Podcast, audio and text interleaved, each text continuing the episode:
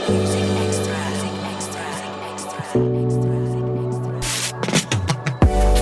Extra bersama Reno Aditya.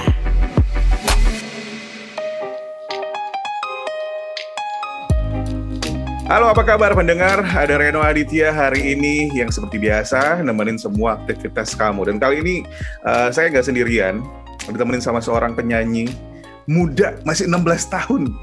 Gila, kalau ditanya umur lo berapa kali lipat dia, Ren? Dua kali lipat lebih. penyanyi baru, muda. Jadi jadi gini, uh, background ceritanya adalah, walau ini ada hubungannya karena penyanyi ini juga sempat duet sama seorang penyanyi bernama Araswana.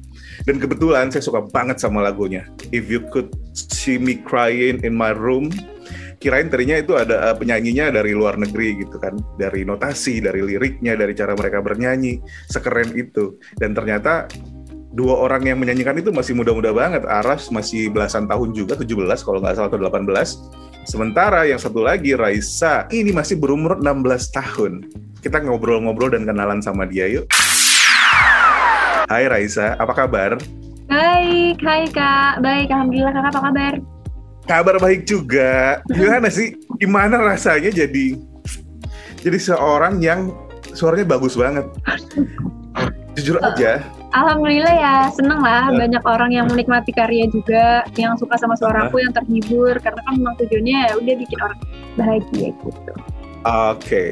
dan uh, memulai karir bermusik sendiri dari umur berapa sih kamu? Kalau masuk industri musik memang baru setelah aku rilis EP Ke sini Crying in My Room yaitu pandemi ini. Tapi kalau udah suka musik tuh aku dari kelas 4 SD kak, udah nyanyi. Dari kelas 4 SD. Nah jadi sebelum sebelum punya lagu barengan sama Aras nih, itu kan lagu pertama kamu ya barengan sama Aras kemarin ya? Yes. Apa sih kegiatan seorang Raisa? Kegiatan Sekolah aku. biasa gitu. Aku sekarang kelas 12, jadi aku memang kecepatan satu tahun gitu masuk dan aku sekarang 3 SMA lagi um, belajar-belajar juga untuk masuk perguruan tinggi semoga sih masuk negeri dan um, nantinya juga mungkin ada rencana 2021 ini bakal ngeluarin single-single terbaru aku sih kak gitu. Uh, kecepatan setahun berarti dia pinter. Aduh, amin. amin. ya, tapi kan gini, hmm. uh, Raisa mulai berkarya ketika pandemi COVID-19 dimulai. Ya kan? Kalau misalnya berkarya yang nulis tuh udah dari lama banget, tapi iya baru dirilisnya pandemi ini dimulai. Yes. Uh, nah iya kan baru dimulai ketika pandemi COVID-19 itu baru baru dimulai di Indonesia kan. Mm -hmm. Jadi uh, pasti banyak banget obstacles-nya, halangannya untuk memperkenalkan lagu kamu lebih jauh. Walaupun mungkin lewat sosial media sih bisa sih. Tapi kan buat seorang penyanyi ketika nggak manggung, ketika nggak nyanyi, itu bukan hal yang gampang kan. Kayak, aduh, gue belum membuktikan pembuktian sebagai seorang penyanyi di atas panggung nih, gitu. Bener nggak? Ngerasain seperti itu nggak? Bener sih, ngerasain banget karena memang kita berkarya uh, bisa dilabelkan sebagai penyanyi atau, atau musisi gitu. Tapi okay. sebagai pembuktian kita yang memang bernyanyi di depan audiens itu kan pasti euforianya, feel-nya beda banget. Apalagi berinteraksi sama mereka. Kalau misalnya kan yang aku baru-baru ini karena memang aku baru rilisnya uh, pandemi, jadi yang aku baru laluin tuh uh, on air on air aja kan kita online virtual dan rasanya tuh ya kayak ngomong sendiri jadi masih bener-bener kalau misalnya dari segi panggung masih kurang banget sih dan pengen banget nyobain semoga sih cepet pandemi kelar ya kak supaya nanti juga perindustri musik juga makin lebih baik lagi dan lebih mudah lah untuk menjangkau ke mana-mana. Benar, karena kan skill skill seorang penyanyi itu ya hmm? uh, biasanya diuji di atas panggung. Kalau misalnya rekaman atau ketika ketika misalnya uh, Instagram Live Yes. Atau bikin konser online, ya rasanya nggak seperti ketika manggung di atas panggung. Iya, Belum dapat di atas panggung ya. ya eh, ini gini, uh, Raisa ini punya tiga lagu sebenarnya. Yang pertama barengan sama Arash, If You Could See Me Cry in My Room, 10 juta streaming. 12 wow. hari ini. 12. Ya, yes, alhamdulillah. Ini ketika kita ketika kita ngobrolin ini 12, ketika tayang mungkin udah lebih dari itu. Kemudian ada satu single lain, satu tujuh ya. Satu tujuh itu single keduaku, Perdana. Itu uniknya dirilis di tanggal 17 Agustus. 17. Itu bukan tentang lagu tentang kemerdekaan kan? bukan, memang kebetulan satu tujuh tapi bukan 17 tapi satu tujuan. Satu, oh. Kalau di extend. Oke oke oke. Kalau satu tujuh sendiri gimana? boleh sedikit cerita nggak sebelum kita ngobrolin Losing You ini? Losing Us. Losing Us. Oke. Okay. kalau satu tujuh ini uh, memang menceritakan simpelnya mungkin bisa tentang cinta juga, tapi um, kepada siapanya itu universal. Jadi nggak melulu tentang pacaran atau tentang eh, laki-laki uh, sama perempuan, tapi bisa juga uh, dengan hubungan seperti ibu anak atau kakak adik. Jadi menceritakan tentang uh, dua orang atau dua pikiran yang pastinya memiliki pemikiran yang berbeda, tapi bagaimana caranya mereka bisa berkomunikasi untuk um, memiliki tujuan yang baik lah untuk mereka berdua walaupun pikiran mereka berbeda. Dan aku memang menemukan itu di banyak orang-orang um, juga, contohnya kayak kita mungkin sering berdebat gitu ya sama ibu kita, sama bapak kita, tapi gimana caranya dari uh, perbedaan pikiran itu kita bisa uh, menyatukan pendapat kita dan bisa menjalankan uh, dan memiliki uh, hasil yang baik juga dari diskusi tersebut. Oh, penuh makna sekali. Sudah tiga lagu yang dirilis sama Raisa, tapi sebenarnya nih, jujur, ketika mulai kan kamu tadi cerita tuh, udah mulai nulis, bikin bukan lirik bahasanya, mungkin nulis ya, udah mulai nulis dari kelas 4 SD kan? Kalau nulis cerita puisi segala dari 2 SD, tapi kalau nulis lagu, uh, nulis lagu dari 4 SD gitu. Nah, udah kepikiran belum sih one day gue akan jadi seorang penyanyi nih gitu. Waktu kelas 4 SD itu, jadi kan kenapa aku bisa suka dan interested sama musik dari aku main instrumen dan segala macam itu karena awalnya dari tawaran guru aku gitu. Jadi guru hmm. aku tuh namanya Pandika dan beliau tuh kayak um, suddenly tiba-tiba ngajakin aku buat mau nggak kamu lomba nyanyi coba. Terus aku kayak kaget banget karena dari mana nih? Kayak karena kan dari awalnya kan aku nggak ada track nyanyi sama sekali nggak ada track musik sama sekali tiba-tiba diajakin dan akhirnya why not? Akhirnya mencoba dan akhirnya suka. Dan dari situ uh, beberapa saat kemudian uh, beliau nanya ke aku kayak kamu kira-kira um, melihat diri kamu di masa depan bermusik atau enggak. Jadi anak kelas 4 SD ditanya kayak gitu sebenarnya sih agak membingungkan juga karena uh, cita-cita pasti di otak masih banyak banget tapi entah kenapa pertanyaan itu tuh masih nyangkut banget di aku dan uh, saat itu kayak apa iya ya mungkin bisa jadi musik salah satu jalur aku untuk bisa uh, salah satu pekerjaan yang aku bakal lakuin di masa depan gitu jadi dari situ akhirnya ya udah kita uh, aku coba-coba untuk lebih fokus lagi sama bermusiknya lebih uh, praktis lagi untuk main musik dan bernyanyi jadi dari situ uh, udah lumayan mikirin juga sih dibilang mikirin aku langsung coba buat mikirin juga kalau misalnya musik akan menjadi salah satu pekerjaan aku depan. Uh, eh tapi ketika kelas 4 SD gitu ya, hmm? kalau bikin lirik itu tentang apa? Nggak mungkin dong tentang cinta anak kelas 4 SD bikin lagu kan enggak ya? Enggak, awalnya malah gara-gara um, pernah juga tentang ibu tapi pernah juga tentang adik aku. Jadi adik aku tuh dulu susah tidur terus aku kayak coba buat bikinin lagu dia untuk tidur gitu. Terus malah eh, dia ngerengek sih. Ah nyanyi dingin tentang jadi, adik itu boleh boleh. Jadi nama adik aku tuh Raya jadi uh, gini. Raya sayang Raya cantik tidurlah yang nyenyak mimpilah yang indah seperti putri-putri di awan. Raya sayang, raya cantik, aku ada di hatimu. Jangan bersedih lagi, itu. Oh seperti bukan lirik bukan anak eh, kelas 4 SD. Masa sih? iya keren keren keren keren keren keren keren keren keren. Ya, tapi kamu sendiri kalau bikin lirik lebih nyaman bahasa Inggris atau bahasa Indonesia? Kalau untuk sekarang bahasa Indonesia, tapi kalau lagu bahasa Inggris tuh memang uh, tergantung sih mood aku di mana saat menciptakan itu. Dan kalau Inggris lebih kayak buat menantang aja sih menurut aku karena harus lebih diperhatiin detail kosakata segala macam gitu. Nah kenapa gue nanya seperti ini karena kan Raisa uh, tiga singlenya dua barengan sama satu aras barengan sama aras bahasa Inggris, hmm. satu tujuh bahasa Indonesia, kemudian Losing Us berbahasa Inggris gitu kan. Jadi jadi pasti ada ada ada compare, ada yang ngebandingin kok kali ini bahasa Inggris Kak misalnya hmm. fans kamu di Instagram nanyain, kok lo sing bahasa Inggris satu tujukan bahasa Indonesia gitu. Jadi pemilihan kayak oke okay, uh, eh, kali ini lagunya akan berbahasa Inggris itu kamu yang memutuskan atau gimana sih? Kalau misalnya untuk lagu aku sendiri, uh, tadinya tuh sebelum If You Could See Me Crying in My Room, aku udah ngajuin dua demo ke label aku yaitu 17 sama Losing Us ini. Jadi uh. memang ada Indonesia, jadi equal kan 50-50. Tapi sampai akhirnya mereka memutuskan gimana kalau kita coba collab sama Rush Buana dulu, karena kan kita kebetulan satu label dan temenan. Jadi uh, di situ akhirnya kita coba buat bikin lagu workshop bareng, dan kebetulan memang Rush itu tuh uh, basicnya memang lebih di bahasa Inggris untuk pembuatan lagu. Jadi yeah. akhirnya kita masukkan bahasa Inggris dan akhirnya dari setelah itu baru kita uh, rilis tuh single yang di approve sama label yang dua demo sebelumnya. Jadi itu kenapa mungkin terkesannya lebih ke bahasa Inggris tapi untuk ke depannya sih aku bakal lebih fokusin ke bahasa Indonesia dulu walaupun nggak menutup kemungkinan akan menciptakan bahasa Inggris lagi.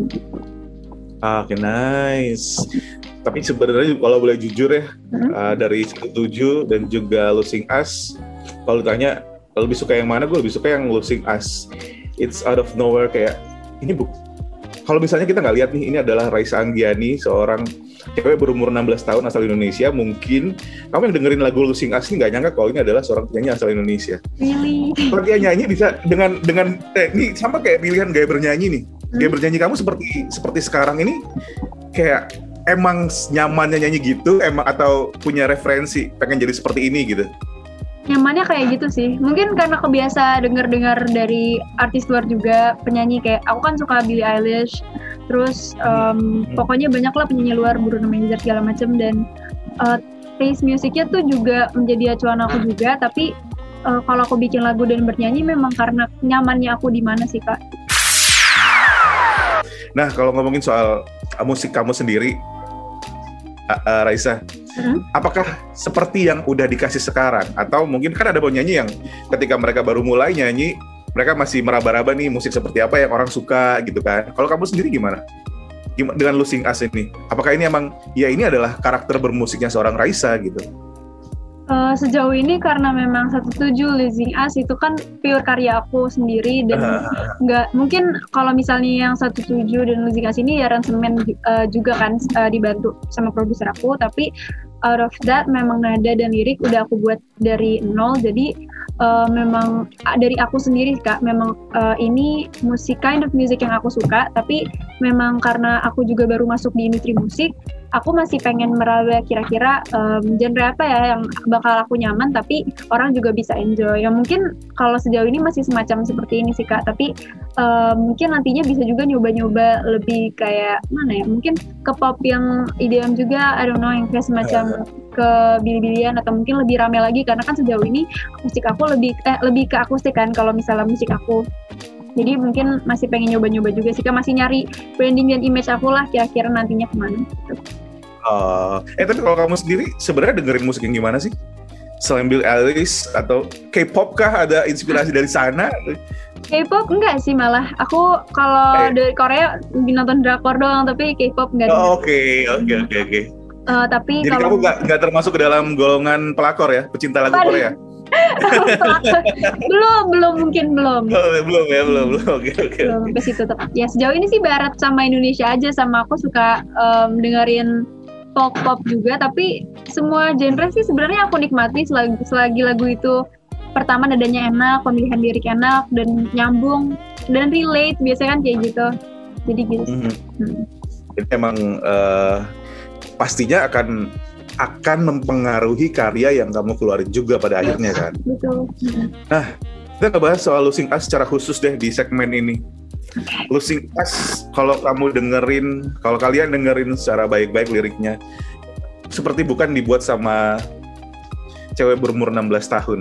Kayak yang ini dibuat ini buatan seorang yang udah um, apa ya bahasanya menikmati asam garam percintaan sekian lama nih gitu. bener sih benar-benar iya kan? Ya, kan tapi gimana? Itu dari dapat dari mana sih? Bisa kenapa kamu bisa bikin lirik sedalam itu gitu sama seperti lirik yang ketika kamu buat buat adik kamu yang mas, kamu masih SD itu itu bukan buatan anak SD sebenarnya liriknya rasanya gitu. Orang dewasa gitu. Uh, kalau kalau misalnya dari lirik itu sih mungkin karena aku dari dulu suka baca kali ya. Aku tuh suka baca novel, puisi segala macam tuh dari yang kelas 2 SD itu. Makanya mungkin kosakata yang aku pelajarin juga udah lumayan banyak. Dan inspirasi-inspirasiku juga aku ngelihat dari beberapa banyak kejadian atau mungkin cerita dari teman atau ya balik lagi sih kalau sendiri mungkin lebih kena gitu kan. Uh, dan losing us sendiri juga ya pasti saya ada kita cerita lah ya tapi uh, uh, ada personal story-nya ya? Personal story. Gimana ya tapi out of that sih aku merasa memang lagu ini bisa berpotensi juga untuk orang-orang nikmati karena banyak aku melihat banyak kejadian yang kayak gini yang toxic ya mungkin bisa dibilang yang mungkin tetap balik lagi tetap kembali lagi ke orang yang sama padahal dia tahu um, nggak akan end well contohnya kayak gitu. Jadi dari situ um, aku rasa menarik untuk aku jadikan sebagai bahan um, lagu juga karena uh, ketika orang mendengarkan mungkin yang belum yang gak sakit hati atau bisa juga jadi keinget sama masa lalunya atau mungkin malah jadi mengingatkan dia kayak kayaknya gue ada di pengalaman ini eh kayak gue ada di cerita ini deh karena aku ngerasa tuh gini kayak orang yang lagi ada di uh, circle itu yang circle toxic kayak gitu tuh bahkan banyak yang uh, nggak sadar dia ada di situ jadi mungkin juga dengerin lagu aku jadi sadar dia ada di mana atau mungkin kan? relate juga iya kayak gitu jadi banyak sih sebenarnya tujuan dari lagu ini juga kayak gitu. Jadi buat kamu yang pernah berada di hubungan percintaan yang gak sehat, in a toxic relationship, atau mungkin sekarang lagi ngejalanin, apa sih yang pengen disampaikan dari lagu Losing Us ini dari Raisa as a personal buat orang-orang yang dengerin? Yang ingin ku sampaikan adalah bahwa kita nggak bisa, kita nggak boleh terjebak di siklus uh, toxic yang sama apalagi kalau kita udah menyadari itu walaupun memang kalau udah cinta ya gimana ya kadang terbutakan gitu ya tapi sekali Betul. lagi menurut aku kita harus lebih memprioritaskan diri sendiri dan lebih um, apa ya menjunjung value dan nilai dari diri kita sendiri karena dengan itu kita bisa menemukan cinta gitu jadi bakal datang sendiri kok kebahagiaan kalau misalnya kita udah bisa menghargai diri kita sendiri. Jadi denger kan, ini disampaikan sama seorang remaja berumur 16 tahun. Jadi buat buat lo yang umurnya udah 20, 30 tapi masih jadi bucin. Lagi deh. Bucin apa Kak, tapi yang penting oh, sehat. Apa ya? Gitu. Oh iya benar. Bucin yang gak sehat gitu. Coba kasih diri sendiri. tapi kan bener ya? hmm Bener kan Raisa, setiap kita bikin sesuatu, setiap kamu setiap kamu nulis, hmm entah itu jadi lagu atau enggak. hmm Uh, anyway, Raisa juga punya satu Instagram, akun Instagram yang berisi tulisannya. Apa namanya? Likatmu belikatmu ya. gitu kan dari setiap tulisan dari setiap karya yang kamu kasih yang kamu buat terus yang kamu publikasikan ya. ke orang-orang pasti hmm. selalu ada ada pesan yang pengen disampaikan hmm. ya kan? Uh. tapi dari semua ini dari semua hal yang pernah kamu buat uh, apa sih yang pengen kamu sampaikan ke orang-orang kayak ada orang yang bikin sesuatu untuk membuktikan kalau gue bisa ya kan? Ada orang yang bikin sesuatu untuk uh, berbagi. Pengalaman pengalaman saya ini begini loh. Mungkin relate sama kamu gitu. Tapi kalau Raisa sendiri apa? Semua yang disebutkan benar juga. Tapi uh, kalau tujuan awalnya memang karena aku suka menulis dan aku menikmati itu dan um, suatu hari juga punya cita-cita buat rilis buku juga.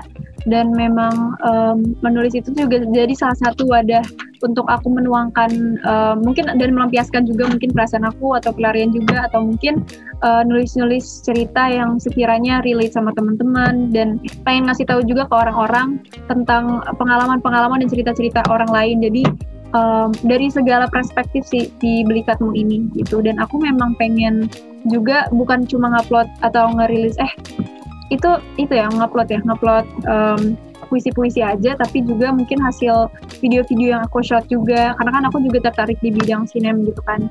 Dan pengen ngasih tahu aja sih sebenarnya karyaku dan yang bisa aku combine gitu. Contoh dari video terus uh, nanti liriknya dari puisi aku terus aku combine jadi salah satu kesatuan dan orang bisa nikmatin. Jadi itu sih kak belikatmu itu sebenarnya perpaduan hobi Raisa Anggiani aja sih sebenarnya. Gitu. Oh, ini nih nih nih. Jadi kalau kamu belum tertarik pengen mampir ke Instagram Belikatmu, ini salah satu uh, quotes yang ada postingannya. 1 Agustus 2019. Biarkan aku yang ringkih ini diam dalam pecah. Asik dalam sakitnya menuju kematian. Oh, dalam banget sih. iya itu. Biasanya satu hal yang agak terganggu, personal life kehidupan pribadi. Suka di dikulik-kulik suka diganggu-ganggu. Maksudnya suka dikepoin ya gak sih? Yeah. suka dinyikirin di media sosial apalagi kan. Ih kok begini kok begitu? gitu. Cara kamu sendiri buat nanggepin itu gimana sih? Pasti ada kan? Ada dong ada dong ada dong. Ada ada. Tapi um, aku nggak aku sih memang bukan yang begitu yang tipe expose apa apa segala macam sih. Jadi uh, untuk orang julitin atau apa nggak. Mungkin kayak lebih ship segala macam. Tapi ya kalau memang itu yang berkomentar negatif ya udah aku aku cuek sih soalnya orangnya kayak bodo amatan tapi kalau memang itu positif kayak ya udah nggak uh, aku nggak aku apa-apain karena kan ya gimana itu kan tanggapan orang terserah mereka kalau misalnya mau sekolah kayak gitu. Uh, ya ya ya lagian juga kebanyakan orang-orang yang menanggapi negatif itu nggak nggak nggak punya kerjaan kok beneran deh mereka nggak tahu mau ngapain akhirnya mereka memutuskan untuk mengganggu hidup orang lain hmm. eh rencana selanjutnya setelah losing us ini uh, adalah banyak merilis karya-karya lain sepanjang 2021. Ya benar. Tapi sebenarnya hmm. uh, buat seorang Raisa sendiri punya personal target nggak sih dalam hidup? Kayak uh, gue akan jadi seperti ini nanti. Kayak namanya target kan kita pasti yang namanya target kadang-kadang nggak nanggung-nanggung. Ya. Apa ya bahasanya? Kadang-kadang tuh suka muluk-muluk gitu. Target muluk-muluknya Raisa itu apa sih? Um, banyak banget karena aku bisa dibilang serakah juga iya tapi memang itu hal-hal eh, yang apa-apa tahu serakah nggak apa-apa ya kemudian nggak ngerugiin orang ya nggak sih benar malah menguntungkan sebetulnya iya aku pengen um, tur keliling dunia contoh kayak gitu kan oke okay, amin aku pengen amin, amin. bisa produce musik aku sendiri aku pengen bisa jadi produser, sutradara, penulis di suatu film, entah itu mungkin film aku sendiri, pokoknya uh, ke arah sana. Um, terus aku pengen bisa menciptakan album juga, udah pasti. Um, uh-huh. Wah banyak sekali. Mungkin baru itu sih kata sama uh, rilis buku, buku aku sendiri. Yang mungkin bisa juga um, di dalamnya isinya mungkin ada kaitannya sama lagu-lagu aku. Mungkin itu lebih menarik. Jadi ya we'll see lah ke depannya kayak gimana ya.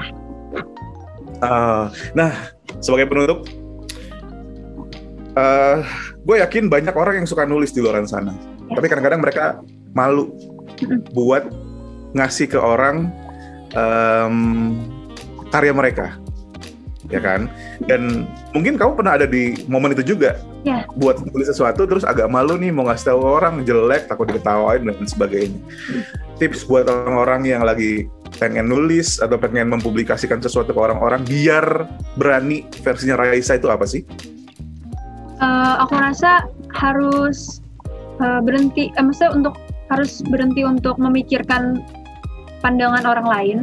Karena kan uh. biasanya kayak gitu overthinking kan yang kayak, aduh nanti orang ngejudge atau segala macam kayak pokoknya go on, go for it kayak karena apa pun yang kita rilis pada akhirnya yang eventually suka tuh ya pasti bakal ada dan yang tulus pasti bakal ada dan hargainlah orang yang memang tulus itu jangan usah pikirin orang yang nggak suka juga ini sebenarnya sekalian nasihatin diri sendiri nih karena saya juga ya, masih betul. suka masih suka insecure tapi uh, ya itulah hidup kalau misalnya kita nggak berani untuk mencoba kapan kita tahu kalau kita berhasil atau enggaknya kan kayak gitu Raisa, terima kasih banyak loh udah ngobrol-ngobrol hari ini. Sukses ya. Uh, pasti masih banyak perencana lain dan mudah-mudahan kita bisa ketemu dan ngobrol langsung. Sayang banget hari ini harus guanya ada halangan jadi nggak bisa ke mana-mana dulu. Terima kasih banyak, sukses. Salam buat semuanya, buat uh, Papa juga sengaja nggak ngebahas nih. Ini Raisa tuh anaknya aktor ini loh nggak? ya, ya. nah, uh, karena kamu harus dengerin sendiri karya Raisa. Ada tiga lagu yang udah dirilis, udah dipublish di berbagai digital music platform, di Spotify, Apple Music, dan lain sebagainya. Dan juga bisa didengerin di Delta eh, FM, di Female Radio, dan juga di Bahana FM. Itu dia tamu kita hari ini, Raisa Anggiani. Jangan lupa dengerin karya-karyanya uh, di berbagai digital music platform dan juga di radio kita. Terima kasih.